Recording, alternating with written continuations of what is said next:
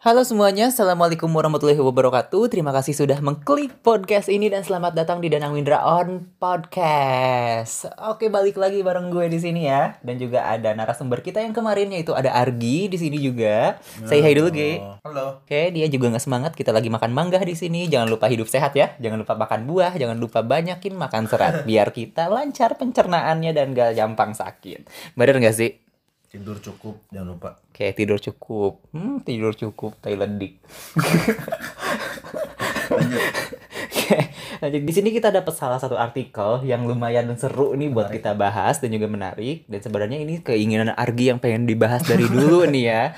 Dan gue tadi waktu baca, gue juga baru nemuin, oh ternyata ini seru juga nih buat dibahas kita bareng-bareng gitu ya. Dan di sini kita juga sambil berpikir ternyata permasalahan-permasalahan yang seperti ini tuh banyak dijumpai oleh kita semua loh, kayak gitu.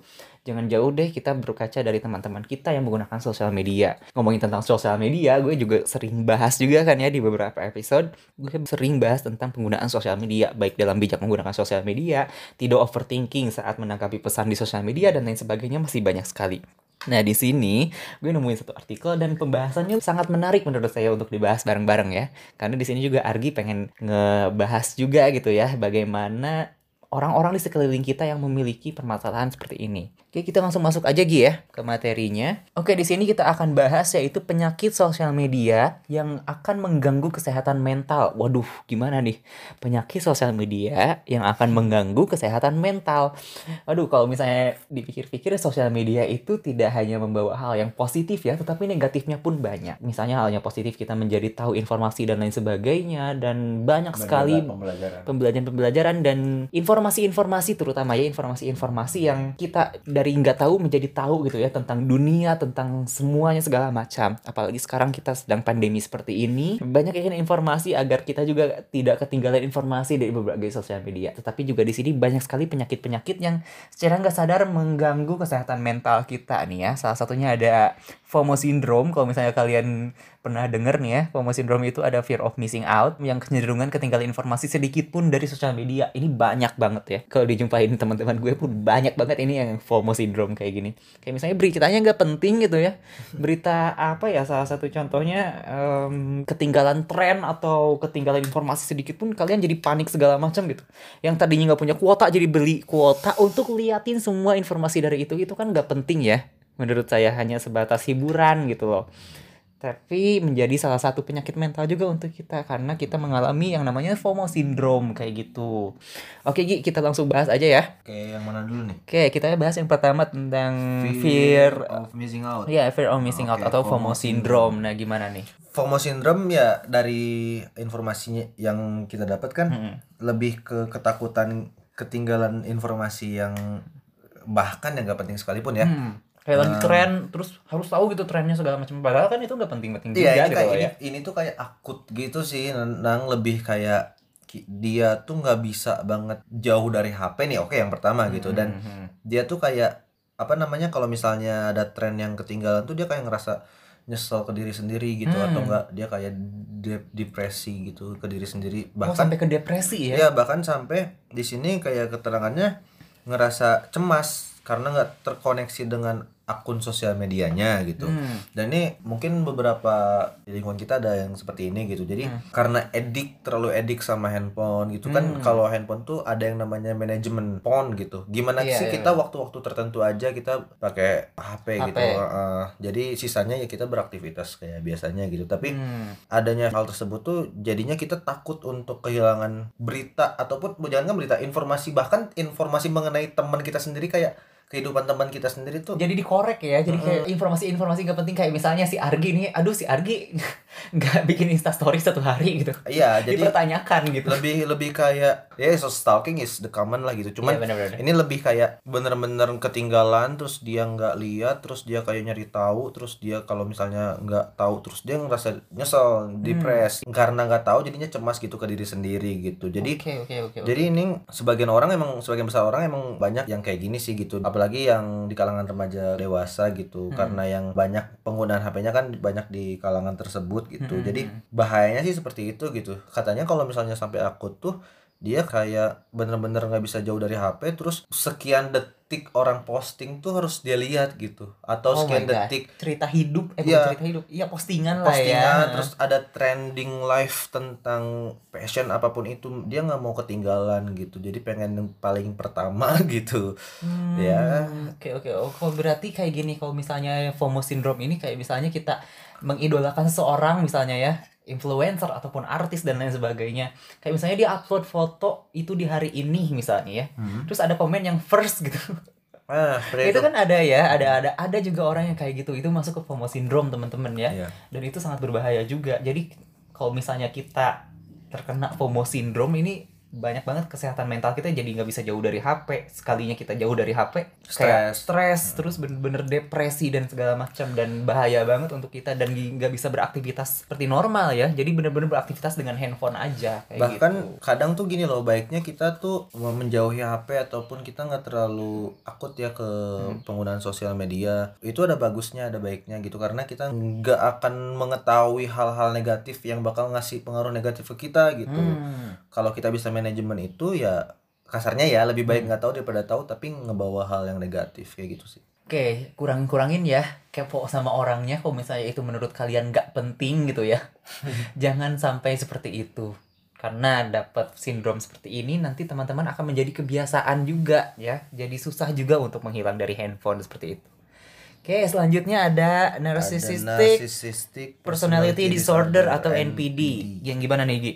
penyakitnya itu jadi lebih kayak kita tuh berlebihan mengagumi diri sendiri sih di sosial media Hmm. jadi Eh, gue contohnya ganteng banget deh gitu ya. Heeh, jadi kayak ya gua banget lah gitu di di sosial media tersebut tuh Hmm. gua banget dah gue pengen dilihat gue pengen show off atau whatever gitu dan juga yang sangat merugikannya itu maksudnya yang sangat parahnya itu jika dia udah kayak egois dan gak mau dengerin orang lain dan gak mau Ah. peduli sama privasi orang lain yang penting dia yang harus tertuju tuh ke dia gitu Oh, oke oke oke oke. Berarti nggak mempedulikan orang lain yang Hmm. penting dia tuh dia ada di Hmm. paling depan gitu loh ya. Hmm, Ada jadi- yang bener-bener paling di show off tuh Iya, dia. jadi kayak gitu misalnya ya. misalnya nih, misalnya nih ada orang yang Aduh, emang maksudnya kata anak muda sekarang hits gitu ya. Hmm. Dia emang terkenal gitu untuk bisa jadi public figure. Tapi Hmm. kan public figure pun itu influence ya maksudnya. Iya. Dia kan punya tujuan untuk memberikan dampak ke orang lain ya gitu. Oke, bener-bener banget. Nah, kalau di sini itu NPD ini udah ngeganggu mental di mana dia itu nggak akan puas kalau misalnya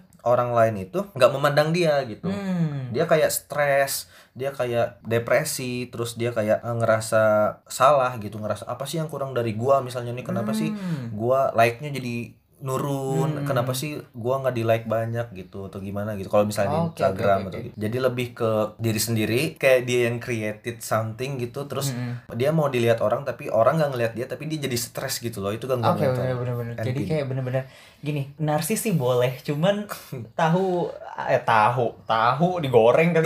tahu cuman kapasitas tahu kapasitasnya dan tahu apa yang kalian tujukan dan tujuan kalian itu untuk narsis seperti apa. Soalnya teman-teman gue ada yang beberapa menjadi influencer. Ya nggak apa-apa asalkan memberikan dampak yang positif bagi orang yang melihat atau orang yang mendengarkan kayak gitu loh ya. Jangan sampai terkena juga NPD ini dan jangan sampai merugikan orang lain juga gitu ya. Kalau misalnya kalian narsistik ya udah narsis untuk diri sendiri dan jangan sampai kalian juga nggak dengerin orang lain gitu. Misalnya ada lu berkegiatan ini, lu pengen dipandang sebagai ini ini segala macam. Ya didengarkan sarannya apa segala macam. Ya namanya orang terkenal pasti juga banyak komentarnya juga kan Hmm. ya kayak gitu. Jadi juga didengarkan dan secara bijak aja lah untuk menggunakan sosial medianya benar gak sih Gi? bener betul banget Oke, ya selanjutnya, Selanjutnya ada ada voyeurism eh, voyeurism. voyeurism Oke, gimana tuh voyeurism? Um, ini penyakitnya itu dikenal dengan stalker. Jadi kita oh, kayak stalker. ini kayak lebih ke mengintip akun orang sih gitu kayak Hmm. kita pengen tahu banget kehidupan orang Aduh, gitu. aduh, ini ini biasanya yang orang-orang PDKT nih.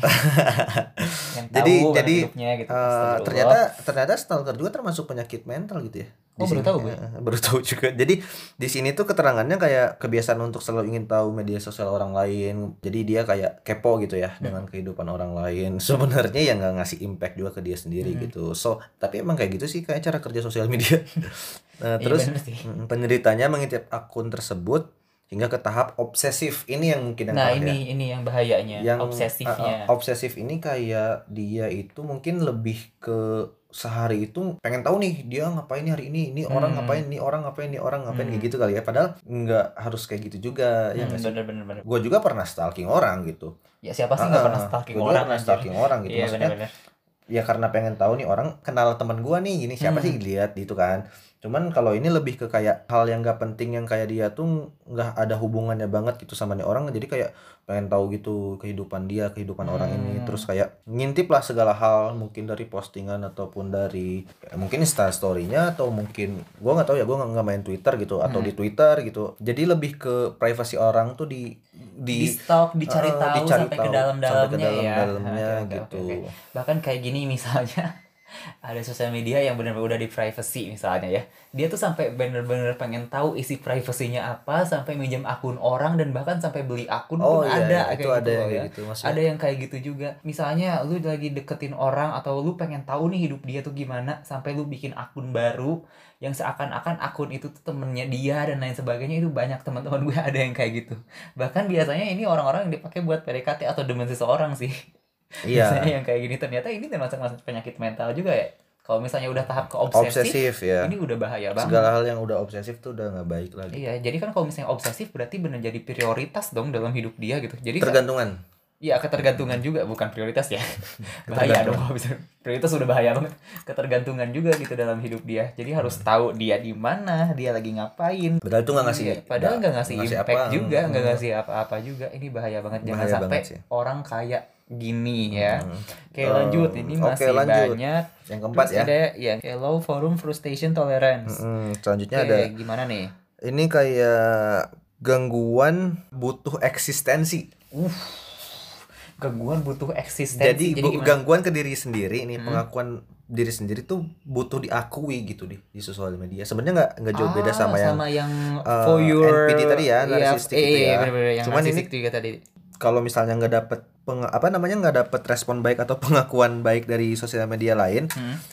penderitanya tuh bakal depresi banget gitu bakal stres gitu loh Ah, oke benar-benar Mm, ini nggak terlalu jauh sama yang tadi sih gitu Mm-mm. cuman ini lebih ke kalau mungkin yang nar narsistik tadi dia lebih kayak gila udah narsis eh, udah narsis tuh dan ya. dia tuh kayak emang gua kayak gini emang gua keren gitu Ah, kalau oke, ini dia kayak kalau yang low forum low frustration tolerance forum frustration ini dia lebih kayak butuh dari orang lain gitu. Ah oke oke. dia nggak dia mungkin dia menganggap dirinya useless atau apa tapi dia butuh dari orang lain di saat orang lain gak respon baik ke dia dia kayak stres gitu. Oh jadi butuh respon. Butuh Kayak respon. BT7 nggak sih Gi? Butuh tatih tayang tapi tak tahu tamat apa baru dengar baru dengar gua. BT7 berarti low forum frustration tolerance ini adalah BT7 butuh tatih tayang ya. Hmm. karena kalau misalnya dia tapi tak tahu tamat apa karena kalau misalnya dia nggak dapet itu pengakuan tersebut dia bakal stres dia bakal depresi gitu. Oh ya ampun. Hmm, itu tapi ini jadi dari dark juga ya maksudnya Iya. kita ngebahas kayak gini kayak semua orang bahaya tapi ini Iya, informasi yang penting sih buat kalian yang interesting di sosial media terutama ya jadi Lanjut. itu lanjut ke Oke, ada lima borderline personality disorder (BPD). Penyakit ini yang biasa juga kepribadian ambang. Jadi kayak orang tuh tersisi dan khawatir ketika melihat akun sosial media yang kerabatnya sedang Hmm. berada di suatu acara namun nggak mengundang. Wah. Jadi kayak apa sih namanya bahasa kita tuh? Eh, gak diundang ya, jadi kayak gak di siring- invite ya siring bener-bener siring siring Biasanya emang em, aduh. orang awam misalnya yang emang dia itu baru kenal atau baru berbaru sama orang lain terus udah baru follow-followan nih misalnya nih gua Hmm. malu baru follow tapi so asik gitu. Eh, ya terus gue udah nganggap lu temen deket banget sedangkan lu ya udah biasa aja ke gue terus lu ada ngadain party atau apa gitu sama temen-temen lu. Gak diajak. Gue nggak diundang jadi gue Ah. kayak ngerasa kecewa gitu gitu. Kayak Ah. barter lain jadi gue kayak kok gue di barter ya? Gue di di Di-scut. askat gitu ya? Ah. Heeh, jadi kayak apa sih gitu salah gue apa jadi lebih kecewa ke diri sendiri gitu. Hmm, oke oke oke oke banyak loh ini yang ditemuin kayak gini. Banyak teman-teman. sebenarnya. Terus kayak misalnya udah yang kena BPD ini ya borderline personality disorder ini. Kadang baper. Baper terus udah mah baper curhat ke mana-mana. Tahu nggak sih kayak curhat curhat ke mana-mana itu bukan di second akun close friends juga tapi bener-bener di akun pertamanya dia karena dia pengen ada gue loh di sini gitu loh biar di notice tau gak sih? Oh, iya. jadi bener-bener ada ada yang kayak gitu ada ada. Tapi jangan sampai ada ya karena kayak gini. Kalau misalnya nggak diundang ya nggak apa-apa diem aja lupain. Mendingan nonton film Netflix masih Kadang banyak. kita juga sering gitu ada sama teman deket sendiri tiba-tiba teman deket main ke luar kota terus kita nggak diajak. Ajak. so besok ketemu lagi sama dia biasa aja biasa aja. Gitu. terus ya kalian cerita ini tadi gimana? Seru ya gitu-gitu No doang. offense sih kalau soal itu lebih ke respect aja sama sesama teman. Mungkin kenapa dia nggak ngundang mungkin ada alasan lain gitu. Iya, Jadi benar. jadi j- jangan baper lah gitu. Apalagi di circle pertemanan. kayak harus benar-benar berpikir lebih lanjut ya kayak gitu jangan jangan sampai satu pemikiran ih gue nggak diajak jangan sampai kayak gitu lu Terus pikirin baper. lagi kira-kira kenapa nih gue nggak diajak segala macam dan ya jangan insecure insecure dan malah jadi cerita ke mana-mana gitu loh di sosial media. Aduh bahaya deh. Oke selanjutnya Lanjut, ada, sosial media, media anxiety, anxiety disorder. disorder. Oke sosial media anxiety disorder. Apa Eh, nih? Gangguan kesehatan mental dalam bentuk obsesi, yang di mana penderitanya mera- merasa kecanduan dengan akun sosial media miliknya. Oh ini kayak lebih ke edik ya sama akunnya, misalnya nih gua di Instagram oh followersnya segini. Oh, sering. Oh gua harus upload ini. Jadi bener kayak seakan-akan tuh membuat akun Instagram kita tuh kayak diri kita sendiri yang harus dirawat. Oh, jadi bener-bener edik lah iya, gitu. bener-bener, Bahkan penderitanya biasanya selalu ngecek akun media sosialnya kapan di mana saja selama beraktivitas gitu. Jadi kayak nggak bisa jauh dari HP. eh itu banyak sih kayak gitu. Ini yang paling sering kali ya. paling sering ini sih kayaknya. Karena kayak gini Gi. Kayak misalnya ada yang love satu orang nih foto Instagram itu tuh dilihat gitu ngapain? Ngapain?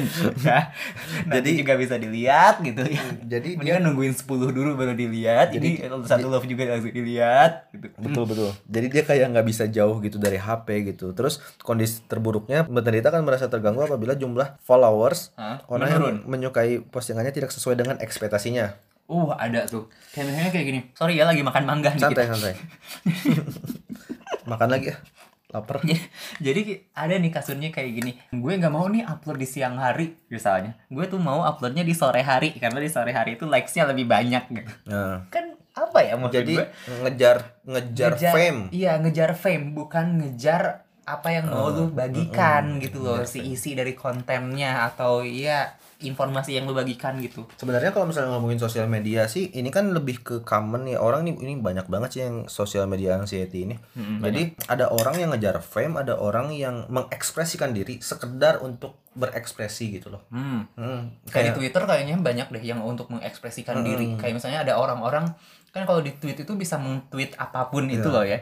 Misalnya di tweet itu kayak misalnya nggak ada teman cerita, jadi bisa lewat tweet, jadi kayak lega gitu loh apa segala macem gitu bisa bisa juga. Terus gitu ada ya. orang yang emang cari perhatian bukan bukan entah itu buat ngasih manfaat yang baik Hmm. atau yang penting sorry kemarin kasus yang Anjayani. Oh iya. Jadi maksudnya ada sesuatu hal yang emang itu pun negative things dilakuin di sosial media untuk mendapatkan perhatian Perhatian, oke. demi fame. Fame. Mm, demi fame. Jadi ya itu yang mungkin terjadi di lingkungan gitu, yaitu sosial media anxiety disorder. Oke. Oke, ini banyak sih orang yang kasus kayak gini banyak banget. banyak Kalau misalnya kita sebutin satu-satu, aduh bahaya nih, nanti takut Lanjut kesinggung ya. juga. Lanjut ya. Nomor tujuh ada body. dysmorphic disorder. Oke, body dysmorphic disorder. Apa BDD nih? biasanya menyerang seorang dalam bentuk ketakutan, merasa tidak aman, tidak percaya diri dengan tubuhnya sendiri. Oh, berarti Oke. oke, berarti ini kayak kurangnya kepercayaan diri kali ya. Mm-mm. Kurangnya percaya diri sama bentuk tubuh diri sendiri. Mm. Kurangnya percaya diri sama bentuk tubuh Terlebih diri. adanya penyalahgunaan Oke. fitur komentar. Jadi me- lebih Ah. memperhatikan komen orang kali ya. Hmm, Maksudnya benar benar benar. ya lebih ya body dysmorphic gitu. Jadi kayak kita nggak terima untuk di Katain eh, jelek. katain mm, belum nggak siap untuk dikatain jelek. Enggak siap gitu. jalan-jalan. Terutama Banyak fisik sih, gini, terutama ya. fisik ini kan banyak, body- banyak banyak banyak banyak banyak banget. banyak jadi kayak lu gendutan nih gitu lu Uh, kok lu jadi gitu kan gendutan ini sih kok lu Mm. apalagi fisik ya maksudnya Fisik ih banyak. physically itu yang paling anti banget sih gua bercanda fisik ya maksudnya kan fisik emang udah dari sononya Ah, gitu ya gitu. nggak bisa lo dirubah kenapa Ya, harus bercanda fisik Nah, ini ini ini yang ngebedain Ayo. yang ngebedain IQ sama EQ. IQ, IQ apa sama tuh? EQ. IQ kan intelligence ya, kecerdasan gitu. Kalau EQ kan emosional, kualitas kualitas emosional. Berarti orang kebanyakan kita jadi kayak nggak mentingkan EQ karena Hmm. gini loh, di saat kita bilang ini pun ini pun termasuk juga gitu sama orang yang ngatain gitu. Hmm. orang yang ngatain itu di saat dia bilang ih kok lu gendutan gitu Hmm. kita nggak tahu mental dia tuh kayak gimana gitu Oke. mungkin bisa jadi mental illness Mm-mm. jatuhnya dia nggak percaya diri jatuhnya dia stres jatuhnya dia wah banyak bahkan kalau misalnya dia nggak bisa kontrol itu dia mungkin bisa bunuh diri mungkin Hmm. saking parahnya gitu Iya bener banget. Mm, jadi kayak oke lah IQ orang tinggi gitu tapi IQ Hmm. pun harus diperhatikan gitu mungkin body dysmorphic ini ada hubungannya dengan kualitas emosi untuk menyampaikan komen ataupun Hmm. kritik kepada orang lain itu yang emang bakal ngasih dampak gitu loh ke yang dikritiknya entah itu gendut entah itu hitam entah itu putih gitu jadi kayak yang kita pikirin kan bukan masalah kritiknya tapi mentalnya loh gitu. Mentalnya iya nanti kalau misalnya dia stres atau dia nggak mau keluar karena dia insecure Bener. atau dia nggak mau keluar karena takut nggak punya teman karena dia Hmm. jelek karena atau nggak di pekerjaan bahkan ada yang Banyak. kayak aduh gue nggak pede kerja di situ di di kerja di situ harus ganteng atau ini atau ini atau ini Hmm. padahal mungkin dia bisa aja dapet chance di situ kan Iya bener. jadi ini sih termasuk yang menurut gua berdampak besar sih banyak dampaknya gitu loh banyak nyerang secara langsung gitu Hmm. banyak yang stres karena body dysmorphic ini banyak yang nggak pede karena body dysmorphic juga banyak gitu jadi pesan gitu ya buat teman-teman lebih Hmm. Memikirkan lagi body dysmorphic ini sih karena kalau misalnya kita udah tell about fisik Oke. itu kita nggak bisa ngerubahnya gitu Gak loh bisa loh. Nggak bisa Kecuali ngomongnya. orang kaya, lu bisa tuh operasi plastik operasi plastik gitu. ada beberapa fitur yang komentar ditutup atau gue nggak pernah nggak tahu sih dan nggak pernah juga jadi komentar ditutup atau gimana tapi tetap aja ada delivery message kan Iya bener. jadi lebih ke memikirkan aja sih karena sosial media menurut gua oke luas dan bisa dipakai buat apa aja tapi tetap yang namanya kita berkomunikasi sama orang lain sama kayak kita masuk rumah orang lain ya sopan baik Iya bener. eh, pu- harus punya attitude yang etika baik dan Mm-mm. iya attitude etika lah. karena kita masuk ke rumah orang jadi bersosial media lah yang baik gitu ya Itu ya. Lanjut Selanjutnya nih ya ada addiction. addiction oke Addiction gangguan gimana nih? kayak rasa candu lah addiction adik Hmm, kamu lagi candu. Jadi ingat lagu Okarin. ini kayak ini nggak cuma sekedar Sekarang kamu lagi candu. ini kayak fitur apaan anjir itu lagu Okarin. kamu lagi candu. Apa nih? Addiction Oke, apa nih? Addiction tuh kayak lebih ke candu sih. Iya, gimana? Suka nonton YouTube, Saya keterga- everyday. ketergantungan nonton YouTube. Nah, Hmm. lu addiction berarti. Hmm, ya addiction game online, Hmm, bisa. edik sama nonton YouTube. Nonton YouTube. terus- TikTok. Sekarang ya, banget. anak-anak kecil gitu ya yang Hmm. masih Sekarang kamu tarik 6 sis. tahun 6 tahun ya eh, 6 tahun antara 6 tahun ke Sampai 10 7 tahun lah. bahkan sampai ya sampai 6 seumuran sampai 7. Enam- maksudnya sam- sampai seumuran kita banyak mungkin orang tuanya udah ngasih HP ke Hmm. anaknya terus anaknya kayak Download TikTok. Hmm, download TikTok and watch the TikTok. Watch TikTok. Jadi kayak apa sih Like, gitu? em, dancing gitu ya. jadi kayak TikTok. itu kan maksudnya manfaatnya juga nggak ada sih menurut gua gitu ya. Uh-uh. Karena kan di dalam situ konten yang emang buat hiburan, just have fun gitu loh. Nggak edukasi karena TikTok itu yang dibuat kayak gitu gitu. Iya Nah, benar. daripada itu anak kecil itu kayak kecanduan terus ngelihat tiap hari, terus bahkan setiap jam, setiap menit kita kadang ngeliat anak-anak nonton ada. TikTok yuk, TikTok yuk Uh, katanya gitu. gitu. Ya harusnya lebih ke orang tua bisa memberikan edukasi lah gitu ke anaknya. Ya oke lah kasih- Agar tidak mendapatkan addiction Mm, ini. mm, dan juga harus bisa m- apa ya menyeimbangkan gitu loh antara sosial media dan juga kehidupan dia sehari-hari. kehidupan nyata. Kehidupan nyata kehidupan dia sehari-hari dong kehidupan nyata juga gitu loh ya.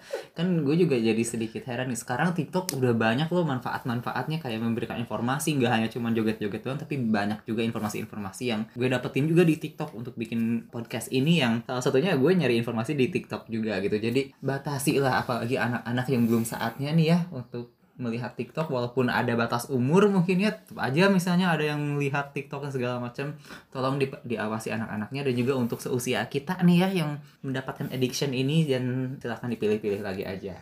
Oke kita cut dulu sampai sini kita lanjut ke episode kedua ya. See ya.